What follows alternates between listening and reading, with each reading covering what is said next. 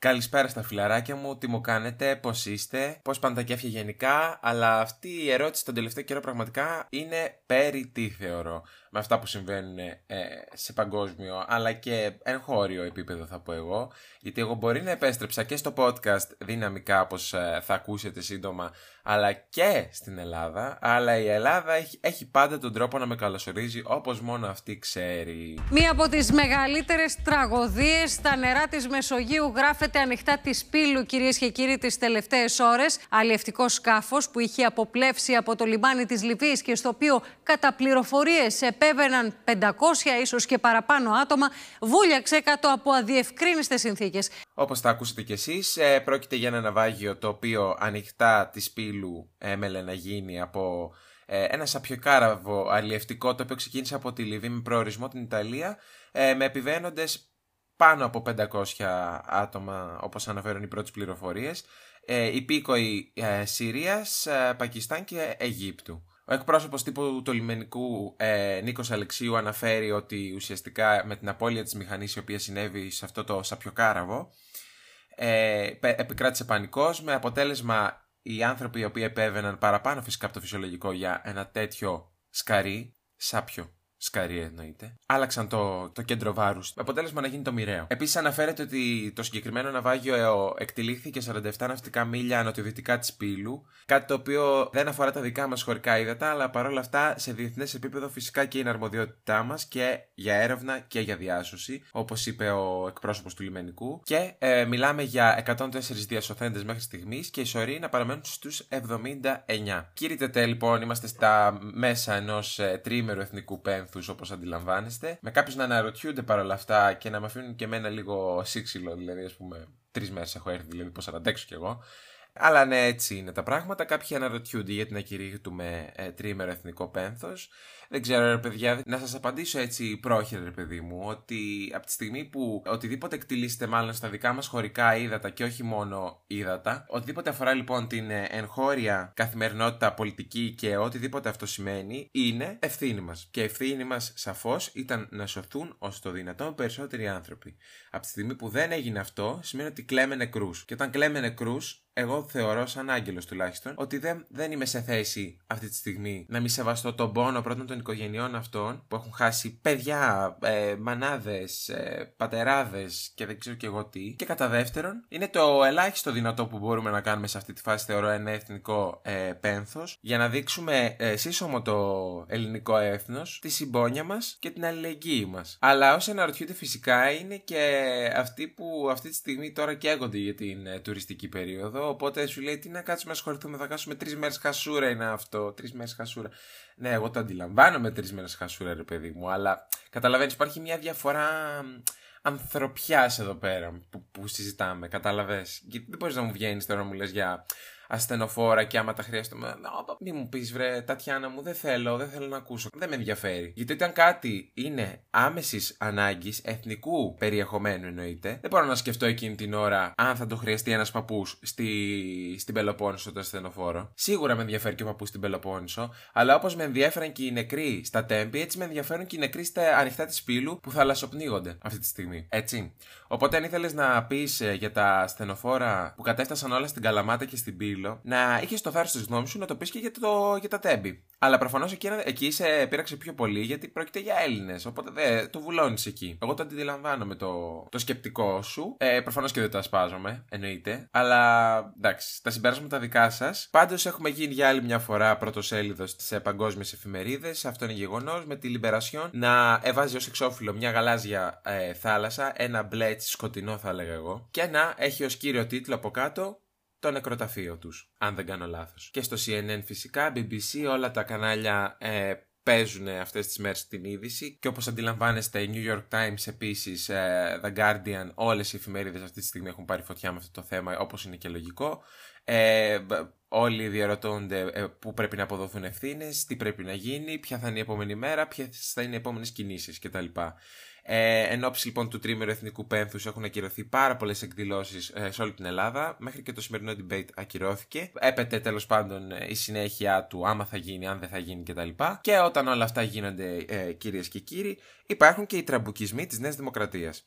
Γιατί μην ξεχνάμε, για να σας αλλάξω λίγο το θέμα, ότι μπορεί να είμαστε εν μέσω τρίμερου εθνικού πένθους, αλλά αυτό δεν σημαίνει ότι ξεχνάμε και όλα τα άλλα τα οποία γίνονται γύρω μας. Είχαμε τον ε, κύριο πνευματικό, Σπύρο Πνευματικό, ο οποίος ε, Μίλησε για triads τέλος πάντων ε, στους ασθενείς νοσοκομείων και κυρίως για τους καρκινοπαθείς. Ε, ήθελε πάρα πολύ, δεν μπορούσε να κρατηθεί ο άνθρωπος δηλαδή εν ώψη και προεκλογικής περίοδου, δηλαδή δείτε το έτσι ε, ήθελε να το πει έτσι για την Εύβοια, δηλαδή να αποτελέσει μια σταθερή αξία που γράφει στην προεκλογική του καμπάνια. Ε, ότι ένας καρκινοπαθής τελικού σταδίου δεν είναι υποχρεωτικό. Δεν θα τα καταφέρει, δεν έχει καλή πρόγνωση, πρέπει κάποια στιγμή να τραβήξουμε μια γραμμή. Έτσι θεωρεί ο Σπύρος, γραμματικό, ε, ο Σπύρος πνευματικός Μπερδεύτηκα. Και ε, μας το δίνει έτσι, δεν το λυπήθηκε, ναι, ναι, ναι, ε, για να μας πει ρε παιδί μου ότι πρέπει να γίνεται διαλογή των ασθενών σε μια δημόσια υγεία μιας δημοκρατικής χώρας, ότι πρέπει να τραβάμε γραμμές. Ζωές, δεν ξέρω τι ήθελε να πει.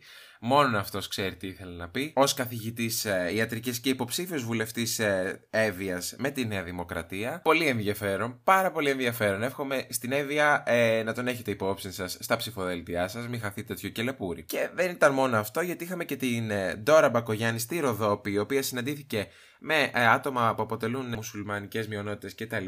Για να διαμηνήσει και αυτή με τη σειρά της ρε παιδί μου ότι εντάξει, ήσασταν οι μόνοι που βάψατε τη Ροδόπη ΣΥΡΙΖΑ από όλο το χάρτη. Τώρα η κοπέλα την παρεξηγήσαμε κι εμείς, δεν την παρεξηγήσαμε, δεν νομίζετε; Και ομολογώ ότι απογοητεύτηκα πάρα πάρα πολύ. Ψηφίσατε το ΣΥΡΙΖΑ. Θέλω λοιπόν βοήθεια και θέλω στήριξη. Διότι αν εσείς δεν με στηρίξετε, εγώ δεν μπορώ να σας στηρίξω. Ε, οπότε τώρα τι να κάνω; Χρειαζόμαστε στήριξη. Διότι αν δεν μας στηρίξετε, τα πράγματα θα είναι πολύ δύσκολα. Γιατί πήγε εκεί πέρα της πει δύο κουβέντες, βρε παιδί μου, βρε καλά μου, βρε χρυσά μου. Γίνεται μπλέσει. Και εγώ ό,τι χατήρι θέλετε θα σας το κάνω. Γιατί αυτό είπε τώρα. Αλλά δεν είπε μόνο αυτό. Είπε, γιατί, είπε ότι αν δεν μου κάνετε τα χατήρια εμένα και, με, και το βάψετε μπλε ε, το, το όρος της Ροδόπης. Ούτε εγώ βέβαια μπορώ να σας βοηθήσω έτσι. Γιατί έτσι ξέρει ε, η κυρία Μπακογιάννη με απειλές και τραμπουκισμούς να πορεύεται ε, για το κόμμα της. Όπως νιώθει, όπως νιώθει. Εμείς δεν είμαστε εδώ να κρίνουμε κανέναν άλλο στο podcast για επικαιρότητα. Εγώ δεν μπορώ. Καταλάβατε. Είναι ένα θέμα. Όχι, πάντως μπράβο, κύριε Μπακογιάννη μου, πραγματικά δεν έχω να σας το αναγνωρίσω δηλαδή. Και πάντως έχετε το δικαίωμα να, να ζητήσετε συγγνώμη, της είπε κάποια στιγμή ένας ε, ένας υποψήφιος βουλευτής ε, του ΣΥΡΙΖΑ. Ε, η απάντηση αυτής φυσικά ήταν σιγά μην ζητήσω και συγγνώμη. Και μάλλον ε, σε έχουν βαρέσει 20 μονάδες στο κεφάλι, είπε στο ΣΥΡΙΖΑΕΟ. Για να καταλάβετε περί ποιας αλαζονίας μιλάμε αυτή τη στιγμή ε, και σιγουριάς και αποτελέσματος και γενικότερα σιγουριάς. Δηλαδή, τώρα ό,τι παραπτώματα γίνουν από εδώ και στο εξής, να ξέρετε από τη συγκεκριμένη κυρία και από τα στελέχη της Νέας Δημοκρατίας ή οτιδήποτε. Είναι, είναι κομμάτι αλαζονι, αλαζονίας πλέον. Δεν, δεν τους ενδιαφέρει γιατί πολύ απλά είναι τόσο σίγουροι για το αποτέλεσμα που δεν τους νοιάζει. Θα κάνουν τα χειρότερα τώρα για να πάρουν τους ψήφους τους. Τα χειρότερα. Και μιλώντας για χειρότερα, ε, θέλω να το σχολιάσω και το εκλογικό αποτέλεσμα της 21η Μαου, γιατί δυστυχώς δεν ήμασταν μαζί. Η αποσία μου ήταν αισθητή, είχα και μια εξεταστική παρόλα αυτά, όπως γνωρίζετε, οπότε έπεσαν λίγο όλα μαζί και καταλαβαίνετε, αλλά δεν θα μακρηγορήσω άλλο. Και έχω να πω, παιδιά, ότι μπορεί να την κράζουμε τώρα την Δημοκρατία εδώ παρέα, αλλά πραγματικά το ποσοστό που σημείωσε ε, ήταν αξιο... αξιοθαύμαστο τρομακτικό για μένα, αν με ρωτάτε σαν άγγελο. Αλλά ναι, αξιοθαύμαστο. Δηλαδή τώρα 40 μονάδες κόντευε για αυτοδυναμία. Κόντευε. Εντάξει, είχε 10 μονάδες διαφορά ε, από την αυτοδυναμία που επιζητεί. Ή παραπάνω. Νομίζω 50% πρέπει να μαζέψει για αυτοδυναμία ή 60. Εν πάση περιπτώσει, ο ΣΥΡΙΖΑ, η ήττα του ΣΥΡΙΖΑ, η απόλυτη ήττα του ΣΥΡΙΖΑ, με 20 μονάδες διαφορά και το ποσοστό της γύρω στο 20%, ε, το ποσοστό της παράταξης γύρω στο 20%, ένα χειρό μήνυμα από τον ναι, ελληνικό λαό, μάλλον το ποσοστό που ίσως θα έπρεπε να έχει πάρει το 19, το οποίο το 23 θα πω εγώ. Αλλά δεν βαριέσαι. Κάλια αργά παρά ποτέ. Συντριπτική ήττα, ε, προσπαθούν να αποδώσουν ευθύνες προσπαθούν να δουν ε, ποιες είναι οι τρύπες τους τώρα, μπας και σώσουν κάτι να πάνε καλύτερα στον δεύτερο γύρο. Ε, είχαμε τον Ανδρουλάκη στο Πασόκ με μια ανεξήγητη χαρά. Πάρα πολύ χαρά στο Πασόκ εκεί με το 11,5 πόσο ήταν. Μπράβο, δεν μπορώ να πω. Δηλαδή, εντάξει, τι να πω. Ε, άμα ο Αντρέα ο Παπανδρέου κάπου κοίταται αυτή τη στιγμή, τι Τι να πω, με το 11 δεν νομίζω να κάνει και κολοτούμπες μες στον τάφο. Πάντως μπράβο, αξιόλογο ποσοστό. Εδώ φημολογείται το γεγονός ότι μπορεί να φτάσουν και δεύτερη στις δεύτερες εκλογές με την καταρκύλα που έχει πάρει ο ΣΥΡΙΖΑ. Μένει να το δούμε και αυτό. Ε, ΚΚΕ, πραγματικά όλος αυτός ο επικοινωνιακός αγώνας που έγινε αυτή την τετραετία τους βοήθησε πάρα πολύ για να φτάσουν στο ποσοστό στο οποίο είναι σήμερα. Το χειρίστηκαν καλά μετά από πολλά χρόνια, ας πούμε. Γιάννης Βαρουφάκης με ένα νι εκτός Βουλής ε, στην πρώτη εκλογική αναμέτρηση. Πλεύση Ελευθερίας στο κατόφλι μαζί με το χριστιανόπληκτο κόμμα Νίκη. Το οποίο πραγματικά δεν ξέρω τι μας επιφυλάσσει. Ούτε αυτό, ούτε η ελληνική λύση η οποία παρέμεινε στις πρώτες εκλογές με ένα ποσοστό εύλογο, το οποίο μου διαφεύγει και θα με συγχωρέσετε. Τώρα στις δεύτερες εκλογές φημολογείται μια οχταμελής ε, βουλή ή εφταμελής με πλεύση ελευθερίας και νίκη μέσα και βαρουφάκι και βελόπουλο. Δηλαδή καταλαβαίνετε, θα γίνει ένα στο, της μουρλής.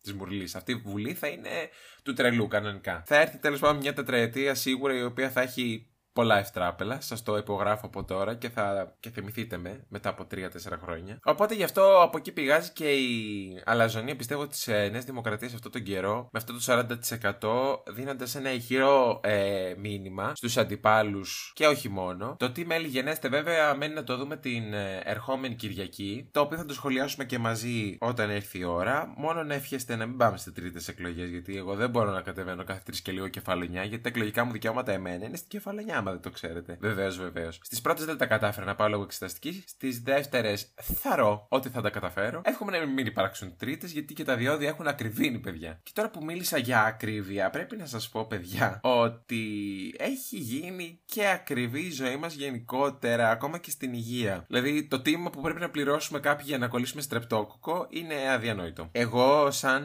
ε, ανερχόμενος, εκολαπτόμενο ε, βιολόγος του κόλου, αλλά εν πάση περιπτώσει, βιολόγος, ε, όταν ακούω κρούσματα και νεκρούς από στρεπτόκοκο, πραγματικά δεν ε, παρεξενεύομαι και νομίζω όλοι όσοι θα το ακούσανε και είναι στις επιστήμες υγείας ή κάτι, θα, θα τους φάνηκε περίεργο αυτό σαν κατάσταση ότι έχουμε ένα νεκρό παιδί 7χρονο από στρεπτόκοκο και 20 ενεργά κρούσματα στη χώρα και όχι μόνο. Και φυσικά μέχρι ένα σημείο είναι περίεργο, αλλά εκεί γίνεται και ο διαχωρισμός με το φυσικό επόμενο. Κάποια στιγμή σας είχα πει στο κανάλι εδώ για την αλόγιστη χρήση αντιβιωτικών. Γιατί τώρα γίνεται λόγος για ένα συγκεκριμένο στέλεχος του στρεπτόκοκου, ε, νομίζω στέλεχος Α, αλλά δεν είμαι και σίγουρος, ε, το οποίο φαίνεται να είναι ανθεκτικό. Ε, όταν εγώ έλεγα για αλόγιστη χρήση αντιβιωτικών ο γρουσούζη, που να μου στράβωνε το στόμα, αυτό εννοούσα. Γιατί όταν οι γιατροί ε, συνταγογραφούν αντιβιώσεις και τα λοιπά και στα δίνουν φαρμακοποιός, ωραία και καλά, ρε παιδί μου. Ναι, καλά κάνουνε, πρέπει να τα δίνουν σε ορισμένες περιπτώσεις για τη μετώπιση των τριγύρω πραγμάτων. Αυτό μπορεί να δημιουργήσει ανθεκτικότητα σε στελέχη τα οποία ε, μέσω δικών τους διεργασιών, εν πάση περιπτώσει, είναι σε θέση να παρουσιάζουν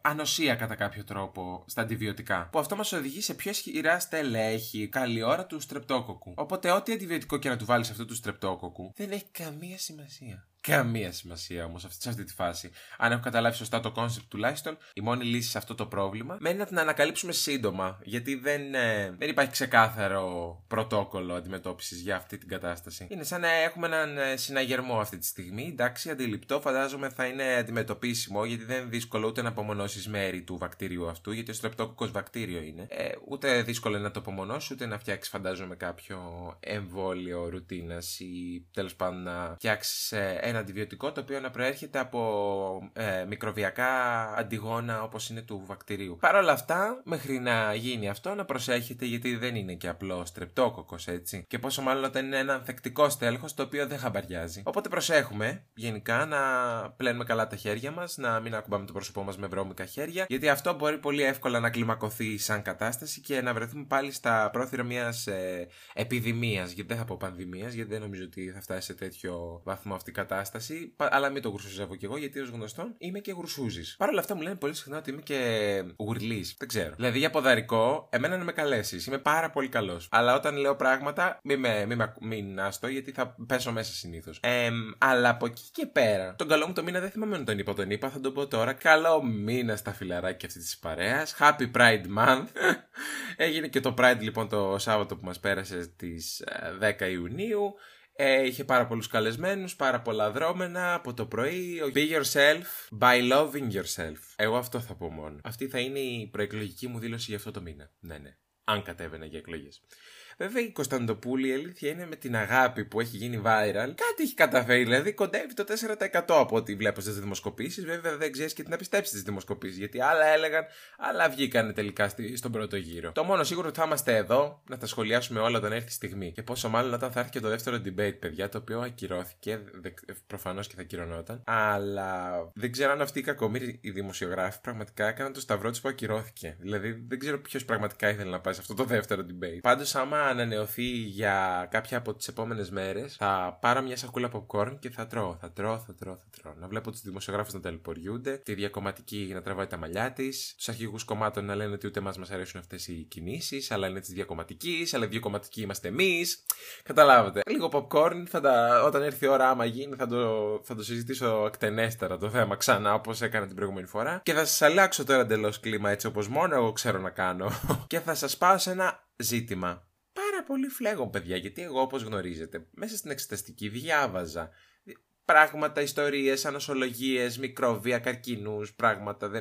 πολλά, πολλά, πολλά. Μέσα σε αυτά ήταν και η οικολογία. Είχα να μάθουμε οικολογία, ε, για το οποίο τέλος πάντων είχαμε να μάθουμε για κάποια πρότυπα αναπαραγωγής ανάμεσα στους πληθυσμούς που γίνεται ο διαχωρισμός ε, μεταξύ αυτών και μιλάγαμε τέλος πάντων για τα είδη R επιλογής και για τα είδη κάπα επιλογής. Άμα σας λένε κάτι τα άρ και τα κάπα, καλώς. Αν όχι, γι' αυτό είμαι εγώ εδώ να σας τα εξηγήσω όλα. Πάρα πολύ ωραία. Έχουμε τα είδη R επιλογής, ε, τα οποία αντιπροσωπεύουν ε, ουσιαστικά τα άτομα τα οποία έχουν μια ταχεία αναπαραγωγή, ε, είναι μικρά σε μέγεθος, είναι γρήγορα και επενδύουν πάρα πολύ στο κομμάτι της αναπαραγωγής και καθόλου στην ατομική επιβίωση. Αυτό είναι το R. Στο ΚΑΠΑ είναι ακριβώς το ανάποδο. Πρόκειται για άτομα μεγάλου μεγέθους, αλλά μικρή επένδυση στην ίδια την αναπαραγωγή. Δηλαδή έχουν λίγους απογόνους και τρομερή επένδυση στην ατομική μακροβιότητα και επιβίωση. Και γιατί σας τα λέω όλα αυτά, Γιατί εγώ μπορεί να μελέταγα έτσι τους πληθυσμούς με ΑΡΚ και ΚΑΠΑ, αλλά πρέπει να το δούμε πιο κοινωνικά το θέμα. Γιατί εμένα μου κέντρισε το ενδιαφέρον αυτό. Γιατί θεωρώ ότι παρόλο που σαν ε, Homo sapiens sapiens είμαστε ΚΑΠΑ επιλογής, δηλαδή Είμαστε πρακτικά άτομα τα οποία έχουν μεγάλο μέγεθος, μεγάλη αναπαραγωγική περίοδο.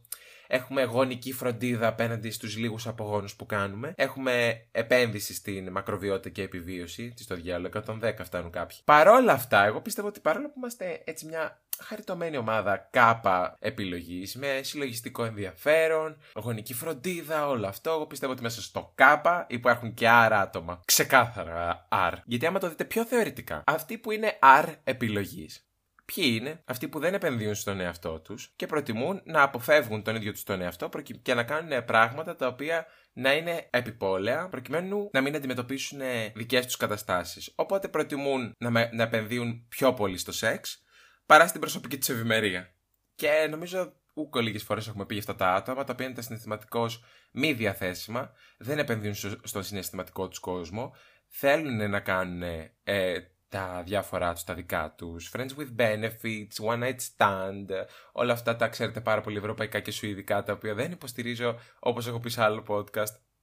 Κατά συνθήκη τα υποστηρίζω, αλλά σαν, σαν statement γενικά όχι, γιατί υποδηλώνουν κάποια τέλος πάντων ε, προσωπική παθογένεια. Αλλά δεν είμαι εδώ για να το κρίνω εγώ αυτό.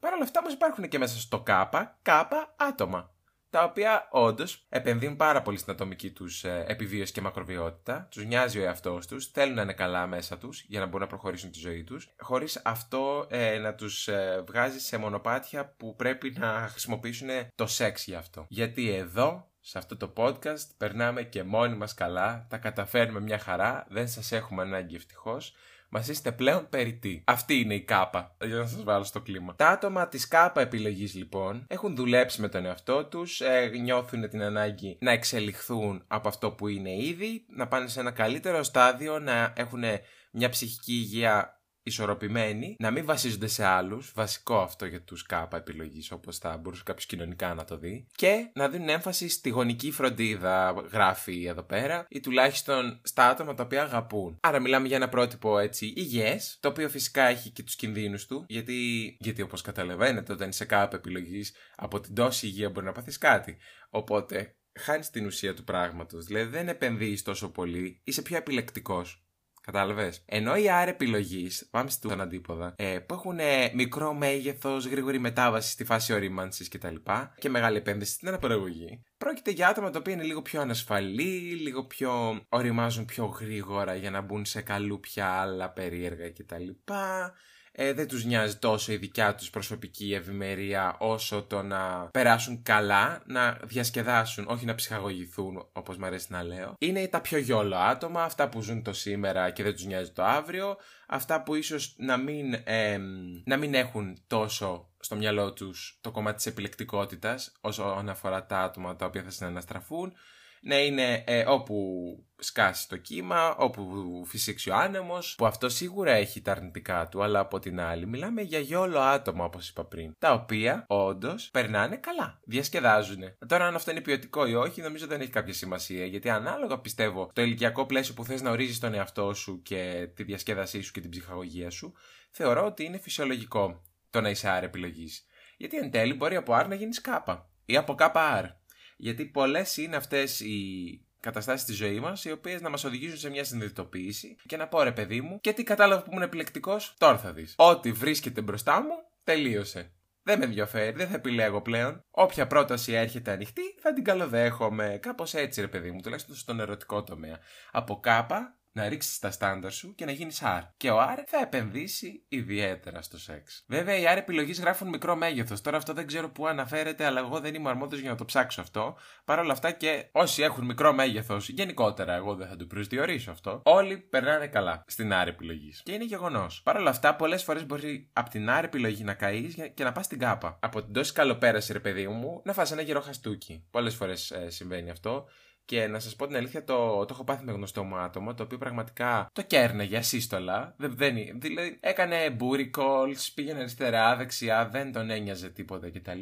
Και εν τέλει κάποια στιγμή έγινε κάτι στη ζωή του. Ένα γερό χαστούκι που λένε, ας πούμε, για να εντός εισαγωγικών σοβαρέψει, που εγώ δεν το ασπάζω αυτό το σοβαρέψει, αλλά εν πάση περιπτώσει για χάρη παραδείγματος θα μας βοηθήσει αυτή η λέξη. Και αποφάσισε ότι ξέρεις τι, καλά όλα αυτά, καλά τα ξενύχια τα ποτά, γκόμενες και γκόμενοι και δεν ξέρω και εγώ τι, αλλά πραγματικά ε, έχω φτάσει στα όρια μου. Ήρθε η ώρα να κλειστώ λίγο στον εαυτό μου, να επενδύσω λίγο σε μένα και να βάλω μια κάπα επιλογή. Είναι αμφίδρομο το βελάκι το που θες να είσαι εσύ σε σχέση με αυτή την επιλογή. Μπορείς να είσαι R τη μία μέρα και κάπα την άλλη. Η R που είναι και συνήθως πιο εξωστρεφείς από τους κάπα που είναι εσωστρεφείς, έχουν την πολυτέλεια να είναι πιο κοινωνικοί, να πηγαίνουν σε event, να πίνουν, να γλεντάνε, να ξενυχτάνε, να κάνουν, να ράνουν, χωρίς να τους νοιάζει η ατομική τους επιβίωση. Ή δηλαδή είναι ωριακά και επικίνδυνο, θα έλεγε κανείς αυτό, αλλά δεν βαριέσαι. Από ότι τα κάπα επιλογή ε, είδη, τα οποία δεν ε, είναι πιο εσωστρεφή, θα κάνουν και τη χειμερινάρκη του, θα Δηλαδή δεν είναι. Τα ζώα μου αργά, που εγώ το αντιλαμβάνομαι. Γιατί τον τελευταίο καιρό πραγματικά νομίζω ότι έχω επενδύσει στη μακροβιότητά μου, την ατομική. Αλλά υπάρχουν μέρες, παιδιά, και σας το εξομολογούμε εδώ ενώπιον σας, που είμαι R, δηλαδή του πούστη R, και μετά γίνομαι κάπα. Δεν θέλω να βλέπω άνθρωπο. Τίποτα, τίποτα. Σπίτι μου, ύπνος, καλό φαγητό, ναι, πολύ νερό και τέτοια. Και είναι άλλες μέρες που πάω έξω και γίνομαι χάλια. Εντελώς. Δεν, δεν υπάρχει. Αυτό. Αλλά το νερό της ηλικίας μου θεωρώ ότι μπορεί να με κάνει τόσο άρο όσο και κάπα και θεωρώ και εσάς που με ακούτε σήμερα. Και η ερώτησή μου η σημερινή είναι εσείς πού στο καλό ανήκετε. Πείτε μου, δηλαδή είσαστε R, είσαστε K, είσαστε κάτι στο ενδιάμεσο. Είσαστε R που γίνατε K. Είσαστε κάπου που θέλετε να γίνετε άρμη. Για τους R, να μου στείλετε μια πράσινη καρδούλα στο επίσημο προφίλ του podcast ούτε τελεία του τελεία παπά. Και η κάπα να μου στείλουν μια κόκκινη καρδούλα. Και όσοι είναι σε μεταβατικό στάδιο, τέλος πάντων να μου στείλουν μια μοβ καρδιά. Να δούμε με τι κοινό έχω να κάνω. Γιατί αν είσαστε R, να κάνω πιο πολλά θέματα για R ανθρώπους. Ενώ αν είσαστε πιο έτσι συγκαταβατικοί, ήρεμοι χαρακτήρες κτλ. Συγκρατημένοι. Καλά. Για κάποιους σε αυτό το προφίλ που με παρακολουθούν δεν μπορώ να μιλήσω για συγκράτηση, αλλά τέλος πάντων. Αλλά αν είσαστε αυτό, να ξέρω να κάνω πιο πολύ περιεχόμενο για κάπα άτομα, ρε παιδί μου, ένα αφιέρωμα, ένα χαλαρό θέμα, περισσότερη επικαιρότητα, λιγότερα ερωτικά. Αλλά ποιος το θέλει τώρα αυτό, μην με γελάτε κι εσείς η κάπα. Γιατί κατά βάθος μπορεί να θέλετε να επενδύσετε λιγότερο στο σεξ, αλλά το σεξ είναι πάντα εκεί στο μυαλό όλων μας. Ανεξαρτήτως αν αυτό μας κάνει άτομα τα οποία εξαρτώμαστε από άλλους για, για ερωτικούς σκοπούς. Δεν έχει να κάνει. Δηλαδή το ότι εγώ αυτή τη στιγμή μπορεί να θέλω ε, να εκπληρώσω κάποιες βιολογικές μου ανάγκες είναι ανεξάρτητο από το γεγονός ότι εξαρτώμαι από άλλα άτομα. Το να είσαι δηλαδή άτομο της κάπα ε, επιλογής το οποίο δεν επενδύει τόσο στο σεξ και έχει επενδύσει στον εαυτό του είναι προς τιμήν σου. Είναι εννοείται προς τιμήν σου, αλλά το ότι έχεις βιολογικές ανάγκες και η επένδυση που κάνεις στο σεξ είναι μικρή, αλλά η μικρή, αλλά υπάρχει, είναι και η ισορροπία των πραγμάτων. Δηλαδή θέλεις να υπάρχει αυτό στη ζωή σου, χωρίς όμως να εξαρτάσαι άμεσα από αυτό, γιατί έχεις άλλα πράγματα να κάνεις, να ασχοληθείς με το μέγεθός σου, ε, με την ισορροπία ε, από στους περιβαλλοντικούς παράγοντες όπως είναι και στη φύση δηλαδή το να προσέχεις τα άτομα τα οποία αγαπάς κτλ. Σε αντίθεση με τους R γιατί οι R ε, τους ενδιαφέρει να κάνουν σεξ, αχαλήνοτο σεξ να, να έχουν πολλούς απογόνους, δεν τους ενδιαφέρει. Δηλαδή, ε, αυτά τα άτομα είναι συνήθως τα κουνέλια. Party animals τα κουνέλια. Και δεν τους νοιάζει η ατομική τους επιβίωση. Δηλαδή, έχουν χαρακτηριστικά τα οποία πραγματικά μπορούν να τους βοηθήσει να επιβιώνουν. Το μικρό τους μέγεθος και ότι μεταβαίνουν γρήγορα σε φάσεις ορίμανσης και είναι πιο μάχημα γενικά αυτά τα είδη. Αλλά αυτό δεν τους προσφέρει κάποια ευημερία προσωπική.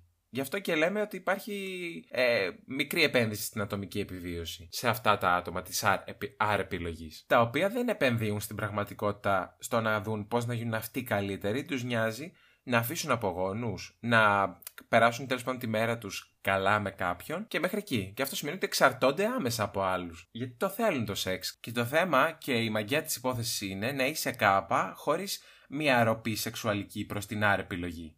Γιατί αν από κάπα ξαφνικά αρχίσεις και έχεις πιο αρτάσει, αυτό μπορεί να είναι και επικίνδυνο για τη δικιά σου ψυχική υγεία, έτσι. Γιατί όταν αρχίσει και εξαρτάσαι από άλλα άτομα και έχεις απαιτήσεις, ζηλεύεις, κάνεις, ράνεις, αυτό έχει αντίκτυπο φυσικά και στην κάπα επιλογή ζωής σου που έχεις κάνει. Και ξαφνικά γίνει σε αρ. Άθελά σου. Δηλαδή, είναι πάρα πολύ λεπτές αυτές οι γραμμές και έγκυται στο γεγονός ε, της ισορροπίας που έχεις εσύ σαν άτομο το κέντρο βάρους σου, να είναι ε, σε καλό σημείο. Πώς να το πω. Τι να πείτε, τι να πείτε, παιδιά, και τι να κάνετε. Και κάπως έτσι όμως θα σας αφήσω για απόψε με αυτή την ερώτηση. Άμεσα είστε κάπα ή R, θα περιμένω απαντήσεις δικές σας. Μπορείτε βέβαια να ακούσετε αυτό το podcast όπως πολύ καλά ξέρετε από anchor.fm, το οποίο δεν λέγεται πλέον έτσι, αλλά όταν θα το μάθω, υπόσχομαι θα το πω σωστά. Google Podcasts, Apple Podcast και όπου αλλού θέλετε εσείς, όπως και Spotify. Πώς το ξέχασα αυτό, πώς το ξέχασα ο τρελός; Και θα σας αφήσω, αλλά εννοείται εκεί με τρελός, γιατί είναι και από την κεφαλονιά, μην τα ξεχνάμε αυτά. Και θα είμαστε εδώ την επόμενη Παρασκευή στις 8, όλοι δικοί σας, για ένα juicy, πάρα πολύ τέλος πάντων, θέμα μόνο για εσάς. Και από μένα, πολλά φιλιά.